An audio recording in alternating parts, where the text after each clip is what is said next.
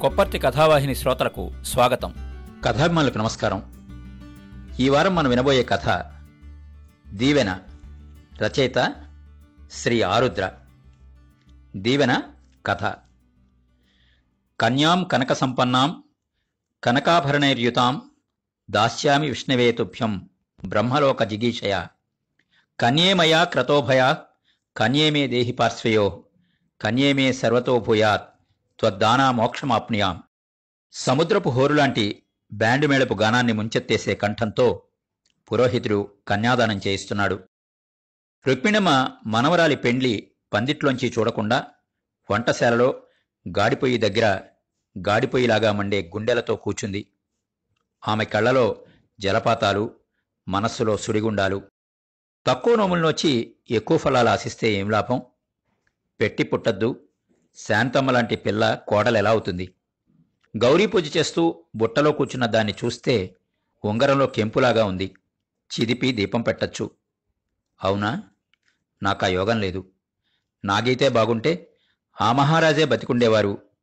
పోని ఆయనకి లోకంలో నీళ్ళు ప్రాప్తం లేక వెళ్ళిపోయారు. వీడైనా సవ్యంగా ఉండకూడదు అని వాపోయింది రుక్మిణమ్మ.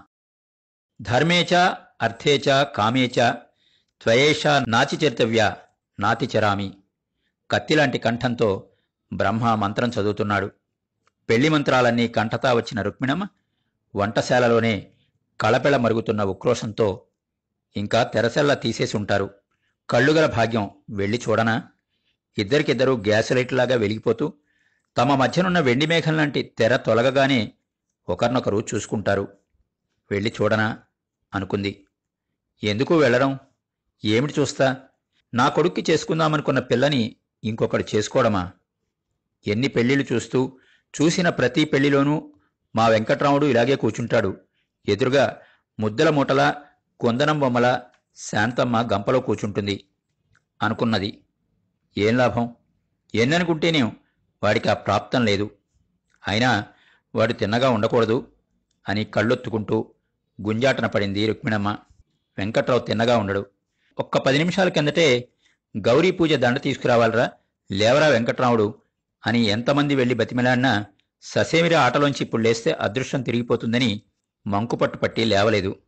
చివరికి రుక్మిణమే స్వయంగా వెళ్ళి అవతల మూడు ముళ్ళు పడే వేళైంది లేరా? అని బామాలితే యువతల మూడాసులు పడే లగ్గం కూడా మించిపోతోంది అని భీష్మించుకుని కూచున్నాడు.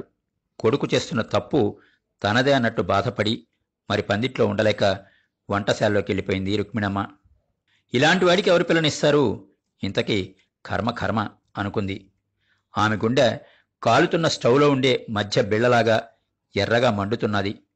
ముసుగు సవరించుకుంటూ పందిట్లోంచి వచ్చే హయహేష లాంటి వేదఘోషతో పాటు తన లోపటి గొంతును మేళవించి ధ్రువంతే రాజా వరుణో ధ్రువంతేవో బృహస్పతి ధ్రువంత ఇంద్రశ్చ అగ్నిశ్చ రాష్ట్రం ధారయతాం ధ్రువం ధ్రువంతే రాజా వరుణో ధ్రువం దేవో బృహస్పతి ధ్రువంత ఇంద్రశ్చ అగ్నిశ్చ రాష్ట్రం ధారయతాం ధ్రువం అని మంత్రం వల్లించుకుంది.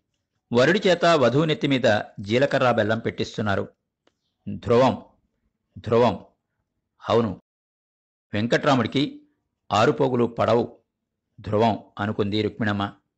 ఆమె వంటశాలలో కాలుగాలిన పిల్లిలాగా తిరగడం చూసిన వంట బ్రాహ్మడు ఏం వదినా మనవరాలు పెళ్ళవుతూ ఉంటే నువ్వు వంటిట్లో ఉండిపోయావు. వెళ్ళమ్మా. వెళ్ళు. నీకేం బెంగ అక్కర్లేదు. నేను నడుం కట్టాక ఎన్ని గుండిగలైనా ఇట్టే వార్చేస్తాను అయినా ఈ రేషన్ రోజుల్లో వంటలేం వంటలు? పట్టుమని పది గుండిగలైనా వార్చక్కర్లేదు. బూరెలా? ఈ రోజుల్లో కుర్రాళ్ళు రెండు బూరెలు విస్తట్లో పడగాని చేయి అడ్డు పెట్టేస్తారు. వెళ్ళు వదిన వెళ్ళు.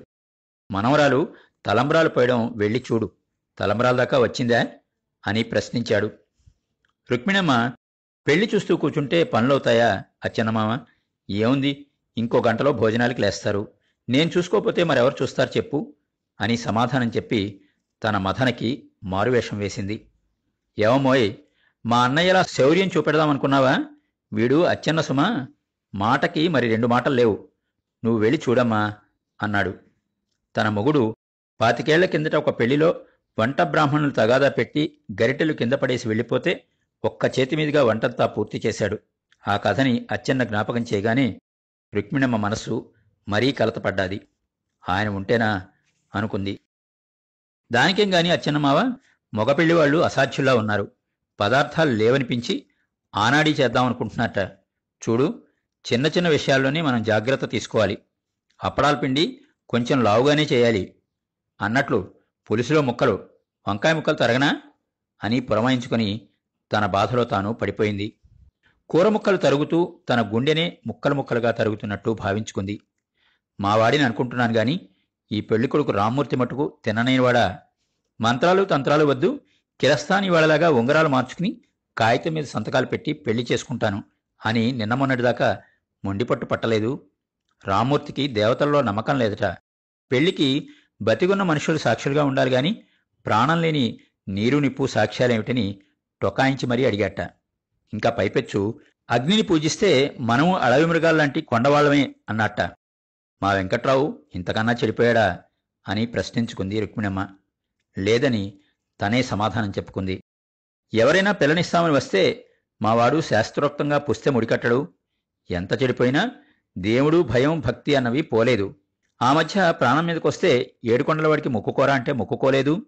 ఈ పెళ్ళి కొడుక వెయ్యి నూట పదహారులు ఆశపెడితే పసుపు బట్టలు కట్టుకుని పీటల మీద కూర్చున్నాడు.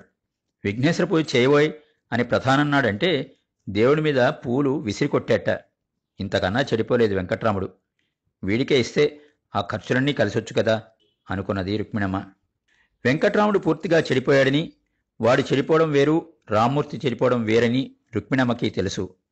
కాని తల్లిపేగు అందుకే వాడిని వెనకేసుకుని వచ్చి వాడు చేస్తున్న ఘనకార్యాలని సమర్థించుకుంటూ వస్తున్నది.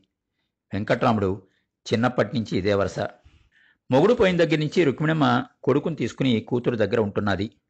ఉన్న ఆస్తి పాస్తి వ్యవహారాలని అల్లుడే చూస్తున్నాడు. వెంకట్రాముడిని కన్న కొడుకు కన్నా ఎక్కువగా చూసుకుంటూ చదువు సంధ్య చెప్పి వాణ్ణి ప్రయోజకుణ్ణి చేద్దామనుకున్నాడు గాని తనే చేచేతులారా చేసుకుంది. వెంకటికి ఏడేళ్ళప్పుడు కుర్రాడు ఇంట్లో ఎవరికీ చెప్పకుండా పొద్దున్న వెళ్ళిపోయినాడు. ఎంత రాత్రికి ఇంటికి రాలేదు. లాంతర్లు పుచ్చుకుని ఇరుగు పొరుగు వాళ్ళతో పట్నమంతా గాలించాడు అల్లుడు. వెంకడు ఒక నాటకాల కంపెనీ వాళ్ళ ఇంట్లో బీడీలు కాల్చుకుంటూ దొరికాడు. బొగ్గకు ఐదు వేళ్ళు అంటుకుపోయేట్టు చెళ్ళున చెంపకాయలు కొడుతూ ఇంటికి ఈడ్చుకొచ్చాడు అల్లుడు. కుర్రాడు గిలగిలా కొట్టుకుంటూ తన్ను చుట్టుకుని బావురుమని ఏడ్చాడు. వాడి ఏడుపు చూడలేక చేతికి ఎంత దెబ్బ వస్తే అంత దెబ్బ కొడతారా? చిన్నవాడు తెలియక చేస్తే నయానా భయానా చెప్పాలి గాని అంటూ అల్లుడితో దెబ్బలాట పెట్టుకుంది. ఆనాటి నుంచి అల్లుడు వెంకట్రాముడు ఇంట్లో ఉన్నాడో లేదో బడికి వెడుతున్నాడో లేదో పట్టించుకోలేదు. ఆనాడే తను ముద్దు చేయకపోతేనా? నిజం అంతే తను చేచేతులారా చేసుకుంది. కుర్రాన్ని తన అదుపాజ్ఞలో పెట్టుకోలేకపోయింది. అల్లుణ్ణి పెట్టనిచ్చింది కాదు. వాడు రెండే రెండు రోజులకు కలకత్తా చెన్నపట్నం పారిపోతూ ఉంటే ఒక్కగాని ఒక్క కొడుకని టెలిగ్రామ్ మనీ ఆర్డర్ కట్టి తిరిగి తీసుకొచ్చింది. ఇది చూసి అల్లుడు ఏవగించుకుని పెళ్ళాన్ని చూసి జాలిపడి ఊరుకునేవాడు. మొక్కగా ఉన్నప్పుడే వంచవలసింది. ఇప్పుడు ఎడిస్తే ఏం లాభం? పందిట్లో బ్రహ్మ లోహకంఠంతో సింహంలాగా మాంగల్యం తంతునానేన మమ జీవన హేతున కంఠే బద్నామి సుభగే త్వం జీవ శరదాం శతం అని చెప్పిస్తూ మూడు ముళ్ళు వేయిస్తున్నాడు. పందిట్లో ఉన్నవాళ్ళలో ఆనందం మహోదయవేళ సాగరంలా ఉప్పొంగుతున్నది. రుక్మిణమ్మ మటుకు మనస్సులో కుళ్ళిపోతున్నది. అయ్యింది. మంగళసూత్రధారణ కూడా అయింది. ఇక శాంతమ్మ మనవరాలే కోడలవుతుందన్న ఆశ పూర్తిగా హరించుకుపోయింది అని నిట్టూర్చింది రుక్మిణమ్మ. శాంత పుట్టినప్పటి నుంచి రుక్మిణమ్మ ఈ ఆశ పెట్టుకుంది. తన కొడుక్కి పిల్లనిస్తామని ఎవరూ రారని అందుకే శాంత తప్పటడుగులు వేస్తూ ముద్దు ముద్దు మాటలు చిలకలా పలుకుతున్నప్పుడు పిల్లని ఒంట్లో పెట్టుకుని ఏమే మామయ్యని పెళ్ళాడతావుటే? అని అడిగేది. పిల్ల వద్దు అంటే మామయ్య కన్నా మంచి మొగుడొస్తట్టే మామయ్యనే పెళ్ళాడు జీలకర్ర బెల్లం పెడతాడు అని బెల్లం ఆశతో పిల్లని ఎలాగో ఒప్పించేది. ఇదంతా చుట్టుపక్కల ఎవరూ లేనప్పుడు ఎవరైనా వింటే నవ్విపోతారు. శాంతకి జ్ఞాపక శక్తి ఎదక్కముందే ఈ రకం తృప్తిపడ్డాన్ని కూడా చంపుకోవలసి వచ్చింది. అప్పటికే వెంకట్రాముడు బాగుపడే సూచనలు లేవు. నాటకం వాళ్ళతోటి భోగం వాళ్ళ వెనక జోరుగా తిరుగుతూ ఉండేవాడు. కాబట్టే కూతురితో కూడా అమ్మా శాంతను మీ తమ్ముడికిచ్చి వాణ్ణొక ఇంటివాణ్ణి చేద్దు అని నోరెత్తి అడగలేకపోయింది. మనస్సులోనే కోరికను కొళ్ళనిచ్చింది. ఆలోచిస్తూ కూర తరుగుతూ చెయ్యి కోసుకుంది రుక్మిణమ్మ. రక్తం వస్తే ఆ వేలు నోట్లో పెట్టుకుని దేవుడి గుడి దగ్గరికి పోయి కుంకం పెట్టి కట్టుకట్టి మళ్ళా ఆలోచనలో పడ్డాది. నిజమే అల్లుడి తప్పులేదు చదువుకోక నాటకాల వాళ్ళతో తిరిగితే ఎవరి తప్పు? కుర్రాడిది కాదు. తనదే. తను ఆనాడే మేలుకుంటే వీడింత చెడిపోకపోను. వాడు సవ్యంగా చదువుకుంటే ఈ రామ్మూర్తికి తీసిపోయేవాడా? అప్పుడు మేనకోడల్ని చేసుకోవాల్సిన గతి పట్టదు. దేశదేశాల నుంచి పిల్లనిస్తామని రాకపోరు. తనకి ఆస్తి కొద్దో గొప్పో ఐదెకరాల చెక్క నగదు వెయ్యి రూపాయలు. కానీ వెంకట్రాముడికి ఆ యోగం రాయలేదు. దేవుడు పక్షపాతం చూపిస్తాడా? రాయడం గీయడం కాదు. ఉన్న అవకాశాలను సద్వినియోగం చేసి ఉపయోగించుకోకపోతే ఎవరినన్నా ప్రయోజనం లేదు. ఈ జన్మకి వాడికింతే. పగలల్లా ఆ దెయ్యాల మెడల్లో దెయ్యాల్లా కూచుని పేకాడడం సాయంత్రం తప్పతాగి ఆ సానిదాని కొంపకు చేరుకోవడం. ఇంతే. మరి వీడికి మోక్షం లేదు అని నిశ్చయించుకుంది రుక్మిణమ్మ.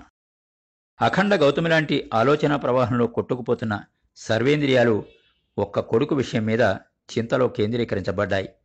పందిట్లో కోలాహలంతో తలంబరాలు పోయిస్తున్నారు. కానీ రుక్మిణమ్మ ఈ లోకంలో లేదు. తన ఆలోచనలో మునిగిపోయింది.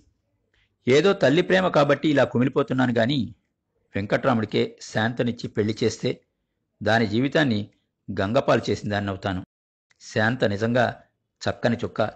అక్షరాల శాంతమే ఇలాంటి కుందనపు బొమ్మని నా ముద్దు ముచ్చట తీరేందుకు ఆ రాక్షసుడి చేతిలో పెడితే తానా సుఖపడ్డు దాన్నా సుఖపెట్టడు. నాకేం? బతికిన నాళ్ళు మరి బతకను. శాంత నాలుగు కాలాల పాటు కాపురం చేయాలి. దాని గతేం కాను?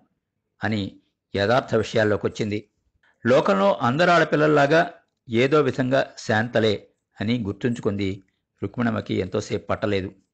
అవును ముందు అనుకున్నాను. పెళ్ళన్నది అయిపోతే బాధ్యత తలకెక్కి వీడి ఆటలు కడతాయని. కానీ వీడిని కట్టుకున్న ఏ ఆడది సుఖపడుతుంది? అదీగాక వీడికి బాధ్యత ఏమిటి? బాధ్యతే గుర్తెరిగి ఉంటే తల్లిని నన్నలా వాళ్ళింట్లో వదిలేసి ఉండునా? ఏదో ఇల్లు చూసి కాపురం పెట్టకపోడు. వేళకింత ఉడకేసి పెట్టను? వీడి వంశానికి అపకీర్తిని గాని బావకి అప్రతిష్టని గాని ఆలోచిస్తే ఏనాడో సవ్యంగా సజావుగా బతకనిర్చి ఉండును. ముండనుంచుకున్నా సంసారపక్షంగా దానితోనే సుఖంగా కాపురం చేసేవాళ్ళు ఎంతమంది లేరు. అలా బతికినా నాకు ఈ బాధ లేకపోను. రుక్మిణమ్మ తన చుట్టూ తన ఆలోచనలతో ఒక గోడ కట్టుకుని దానిలో ఖైదీలా బాధపడుతూ కన్నీళ్ళు కార్చింది.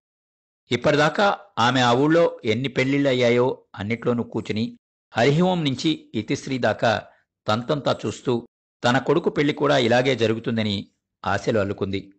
చాలా రాత్రులు తనే మంత్రాలు చదువుతూ కొడుక్కి పెళ్ళి చేస్తున్నట్టు కలలు కూడా కన్నది. ఏడుకొండలవాడితో సహా ఎందరి దేవుళ్ళకు మొక్కుకోవాలో అందరి దేవుళ్ళకు మొక్కుకుంది. ఆఖరికి దక్షిణాదిని ఇంకా ఆడపిల్లల్ని అమ్ముకునే ఆచారం ఉందని విని అలా కూడా తన కోర్కెను తీర్చుకుందాము అని అనుకుంది కాని కొడుకే ఓనాడు నాకు పెళ్ళేమిటే? అని కుండలు బద్దలు కొట్టినట్టు చెప్పేశాడు. వాడికి పెళ్ళితో నిమిత్తం లేదు. వంశాన్ని నిలబెట్టేందుకీ తద్దినాలు పెట్టేందుకీ పెంపకాలు కూడా చేసుకుంటారు. అలాంటిది వీడొట్టి శాక్తేయుడిలాగా ఉన్నాడు. ఎటొచ్చి తనే ఇలా మదనపడ్డాం? మదనపడ్డా ఏం లాభం? ఎప్పుడో ఓనాడు ఆ పేకాట్లోనే జట్లొచ్చి ఒకరినొకరు పొడుచుకు చస్తారు. లేదా తాగి తాగి కళ్ళు పేలి చస్తారు. ఒళ్ళు సరిగా చూసుకుంటే గదా ఎన్నిసార్లు ఇక మీదట ఆ మూడు మానకపోతే నా పొగ చూసినట్లే అని ఒట్టేసుకోవడం. ఒట్టు సత్యం అంటే ఖాతరు ఉంటే కదా. మరి వెంకట్రామయ్య బాగుపడ్డు. ఇందుకు తను వాపోవడం కూడా అనవసరం. కాబట్టి కొడుకు కోడలు ముద్దు ముచ్చట అని ఆశాసౌధాలు కట్టుకోనక్కర్లేదు. కొడుకు నైజం తెలిసింది కూడా శాంతమ్మని కొడుక్కిస్తే బాగుండును అనుకోవడం రుక్మిణమ్మకి ఇప్పుడొక ఘోరమైన పాపంగా తోచింది. ఎంత పాపం చేశాను అని అనుకుంది రుక్మిణమ్మ. అమ్మమ్మ మామయ్య నిన్ను సరిగ్గా చూడటం లేదని కిందపడకు. నా పెళ్ళైపోయాక నాతో పాటే మా అత్తారింటికొచ్చి నాకు తోడుగా ఉండు. నీకేం లోపం రానివ్వను. అన్న పిల్ల జీవితాన్ని తనకు లోగడ సుస్థి చేసినప్పుడు కొడుకులా ఇరవై నాలుగు గంటలు తన దగ్గరే ఉండి సమస్త ఉపచారాలు చేసిన పిల్ల భవితవ్యాన్ని కోడల్ని చేసుకుని కూనీ చేద్దామనుకోవడం బ్రహ్మహత్య లాంటి పాతకం. ఆలోచించిన కొద్దీ అలా నిశ్చయించుకుంది రుక్మిణమ్మ. శాంతమ్మ ఈ రామ్మూర్తితో పాటు పది కాలాల పాటు కాపురం చేసి గంపెడు పిల్లల్ని ఎత్తుకుంటే నాకదే పదివేలు. దాన్ని కనిపెట్టుకుని ఇప్పుడు కూతురికి పనిపాట్లు చేసినట్లే దానికి చేస్తే నా దినం వెళ్ళిపోతుంది. ఈ కొడుకుతో చేసేదేమీ లేదు. ఇక కొడుకైనా కోడలైనా మనవరాలైనా శాంతమ్మే అనుకున్నది రుక్మిణమ్మ. అత్తారింటికి వెళ్ళిపోయినా అది నన్ను మర్చిపోదు. మంచిలో చూసి నన్ను పిలిపించి తన దగ్గర పెట్టుకుంటుంది. దాన్ని నమ్ముకోవడమే. ఇన్నాళ్ళు కొళ్ళపెట్టిన పాడుకోరికకు పరిహారం అని నిశ్చయానికి వచ్చింది రుక్మిణమ్మ. పందిట్లోంచి హిరణ్యరూప హిరణ్యవర్ష హిరణ్యరూప హిరణ్యవర్ణ అన్న మంత్రం వచ్చి ఆలోచనలో ఉన్న రుక్మిణమ్మని కొట్టి లేపింది. వెంటనే ఆమెలో మరొక నిశ్చయం కూడా మెరుపు దీపంలాగా వెలిగింది. వెంటనే తన గదిలోకి వెళ్ళి సందిగ పెట్టి తెరిచింది. అడుగునున్న దస్తావేజులు జాగ్రత్తగా తీసింది. ముప్పై ఏళ్ళ నాటి దస్తావేజులు. కర్పూరపు ఉండల ఘాటుతో కులాసాగానే ఉన్నాయి. పెట్టె అంతా వెతికి మరో ప్రోనోటు కూడా తీసింది. దస్తావేజులు ఒకటి ఈనాందారీ పట్టా భూమిది. రెండోది జిరాయితీ పట్టాది. రెండు భూఖండాలు తనకు పసుపు కుంకుమ కింద పుట్టింటి వాళ్ళు పెట్టినవి. ప్రోనోటు తన దగ్గరున్న నగదు తీసుకుని తన అల్లుడు రాసిచ్చింది. ప్రోనోట్ని చింపేద్దామా అనుకుని మళ్ళా మొదటి ఉద్దేశాన్ని ఖాయపరిచి మూడు కాగితాలను ఒక ఎర్ర మఖమల్ గుడ్డలో మూట కట్టి పెట్టి మూసేసి మూట పట్టుకుని గబగబా పందిట్లోకొచ్చింది. పందిట్లోకి అడుగు పెట్టగానే కొడుకు ఎదురుగా వచ్చి ఏమే ఎన్నిసార్లు కబురు పెట్టినా కాఫీలు పంపరే? ఇదేనా పెళ్ళివారికి మర్యాద? వెంటనే పంపించు అని అధికారయుక్తంగా గద్దించేశాడు. వెళ్ళరా మా పెద్ద ఘనకార్యం చేస్తున్నావు. జూదానికి ఐదుసార్లు కాఫీలు చాలవు. పెళ్ళివారికి మర్యాద చేయాలన్న జ్ఞానమే నీకుంటే గౌరీ పూజ గంపని వెంటనే తెద్దు. వెళ్ళు వెళ్ళు. ఇంకోసారి కాఫీ లేకపోతే ఏం పుట్టి మునిగిపోదు. అని తెగ చీవాట్లు పెట్టి పంపించింది. ఎన్నడూ మారుమాటాడని తల్లి చీవాట్లు పెట్టాక కుక్కిన పెన్లాగా వెళ్ళిపోయాడు వెంకట్రాముడు. రుక్మిణమ్మ సంతోషంలో పురోహితుడి శిష్యుని దగ్గరకు పిలిచింది. వారి చేతికి మూట ఇచ్చి చెప్పవలసిన నాలుగు మాటలు చెప్పి వంటశాలలోకి చురుగ్గా వెళ్ళిపోయింది. అచ్చనమామ వంటలు ఎందాక వచ్చాయి. అప్పడాలు అప్పుడే వేయించుకు మెత్తబడిపోతాయి. బజ్జీ బూరెలు అయిపోయా అని భోగట్టా చేస్తూ పనిలో మునిగిపోయింది. పందిట్లోంచి పెద్ద గొంతుకతో మీ మాతామహి శ్రీ రామసుబ్బయ్య గారి భార్య రుక్మిణమ్మగారు మీ వివాహ మహోత్సవ సందర్భమందు మనవరాల్ని ఆశీర్వదించి అంగుళ్యాభరణాలు సమస్తాభరణాల కింద వెయ్యి నూట పదహారులు తన తదనంతరం పసుపు కుంకుమ కింద ఐదెకరాల ఇనాం జిరాయితీ భూములు అనే మాటలు వినపడగానే రుక్మిణమ్మ మనస్సులో శతమానం భవతి శతాయు పురుష స్థితేంద్రియ ఆయుష్యేంద్రియే ప్రతిష్టతి అని అనుకుంది. ఆమె కన్నులలో ఆనంద బాష్పాలు ఆమె మనస్సులో సంతోష తరంగాలు. విన్నారు కదండి? ఆరుద్ర గారి కథ. దీవెన. వచ్చేవారం మరో మంచి కథతో కలుద్దాం. మీ కొప్పర్తి రాంబాబు విశ్రాంత ఉద్యోగి ఇండియన్ బ్యాంక్ విజయవాడ. మా షో మీకు నచ్చినట్టయితే యాపిల్ పాడ్కాస్ట్ గూగుల్ పాడ్కాస్ట్ మరియు స్పాటిఫైలో కానీ సబ్స్క్రైబ్ చేసి నోటిఫికేషన్ ఆన్ చేసుకోండి. నెక్స్ట్ ఎపిసోడ్ రిలీజ్ అయినప్పుడు మీకు అప్డేట్ వస్తుంది.